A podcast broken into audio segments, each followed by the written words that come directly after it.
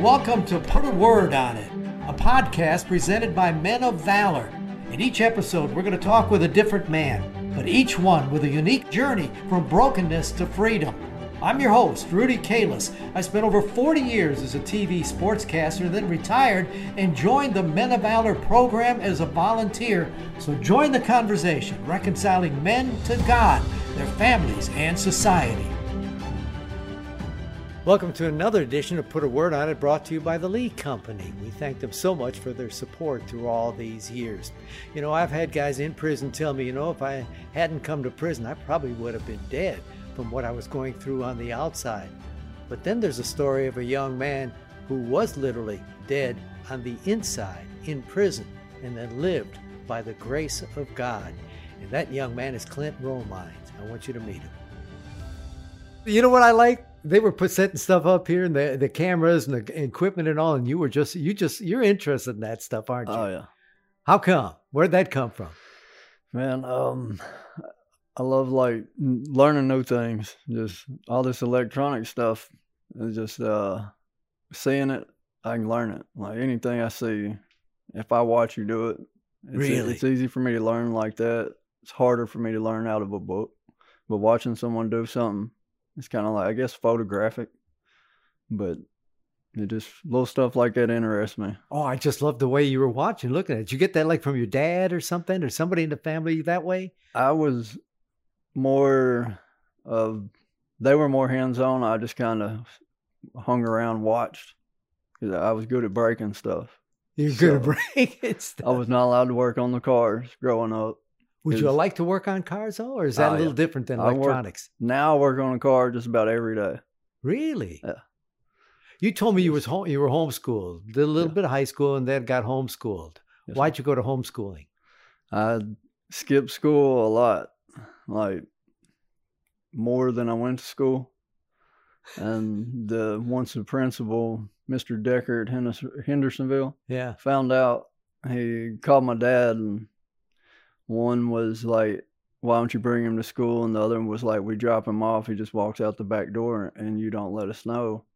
And they both come to agreement to put me in homeschool. And I went to work the same day. Tell me, what in the world is it about you that made you be that way? Why'd you go out the back end of that school? Uh, I'm not sure because I love to learn now. Why I didn't want to learn then.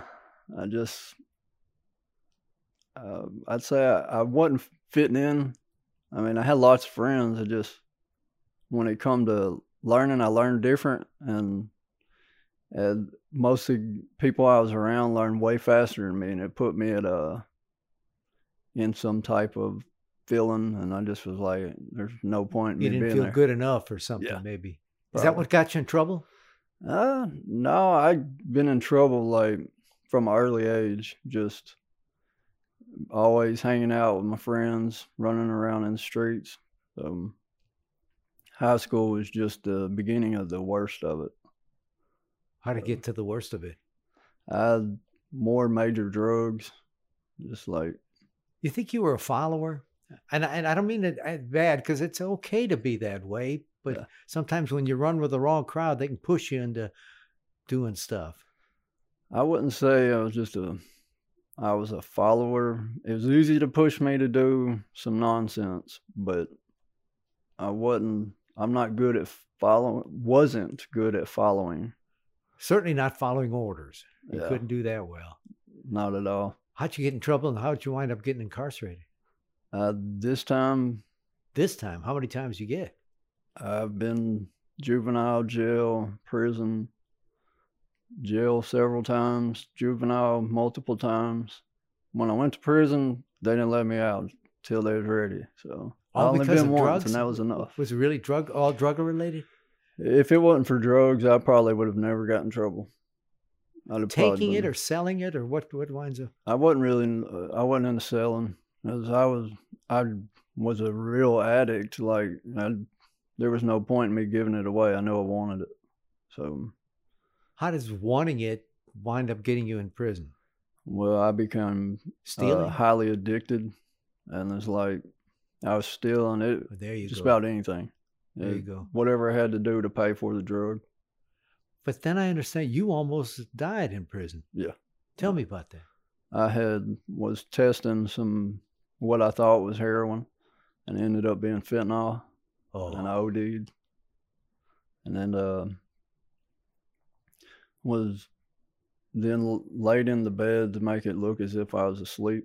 I so- even heard that some of the I don't know if it's Sellies or other guys sort of put a cover on you and let you just lay there and get out of there. I mean, he was checking on me, but there wasn't no nurse called, nothing. It was just they they had hope, and unfortunately, in my well, fortunately, in my case, I had God. So What happened? How did you survive? And how did I how did you become this man I see here? I totally God. I mean, there's I at a point was.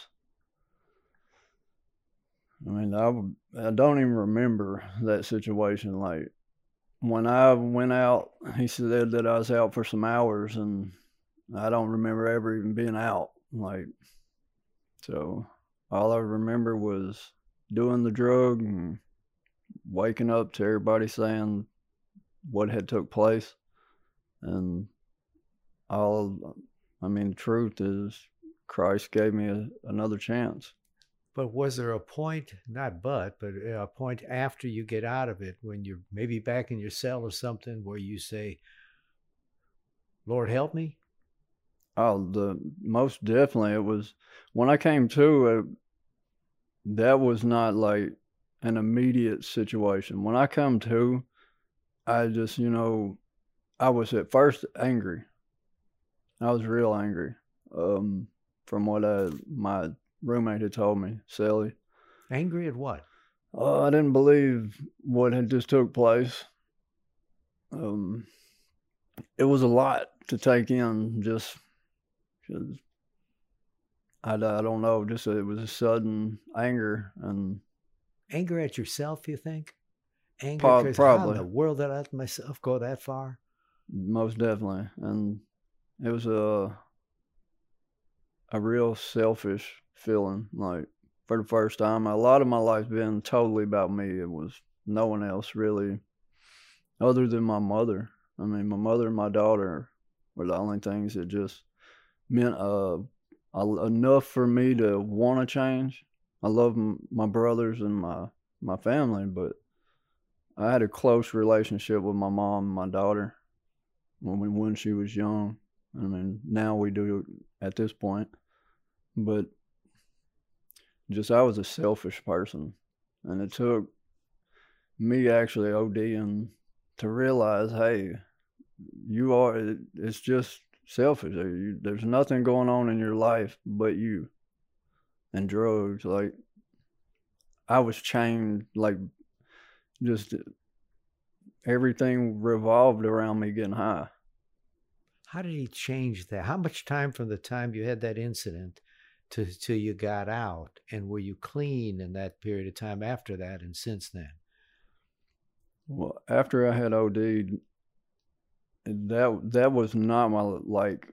Maybe hours later, I went straight back to the same situation, but it was just it it again. I went out not as bad as the first time, but realized you know this is crazy. There's, I mean, it's uh, insanity to Yeah. return, but I finally was just like, I need, I gotta have help. You know, I, I gotta get clean. I'm not fixing to die in prison because of drugs. And I just, I had a hate for myself, the decisions I was making. And I finally got in segregation for, I was probably back there eight months, locked in a cell. All you can do is look out the window into the pod. You couldn't see outside. Um, I got clean and Brian Johnson and Marcus Martin come up there. His first visit I had, and the whole ten years I was locked up, he they were the only people to come see me. And which I'd seen Tommy Mathis. That was my on the way here. Um, they asked me. Brian Johnson actually asked me. He's like, "Why don't you come out and jo- join our D groups?" And I was just like, "Man, I really don't want to be out there." Like, I want to go to a different prison. This is not for me. But I had been praying, just like, what do you want me to do? You know, it, either send me on or open the door or something. Like, I, I had prayed a few times about that and didn't want to make the decision for myself. But I was at a point where I know the decisions I was making was destructive to me and others. So I just waited and they showed up. I I was like, well, here I go. I got in the drug program and everybody there knew me as like a seriously bad addict. And just things had started to change. I was getting in the word, actually seeking really trying to figure out what life's about, Christ, and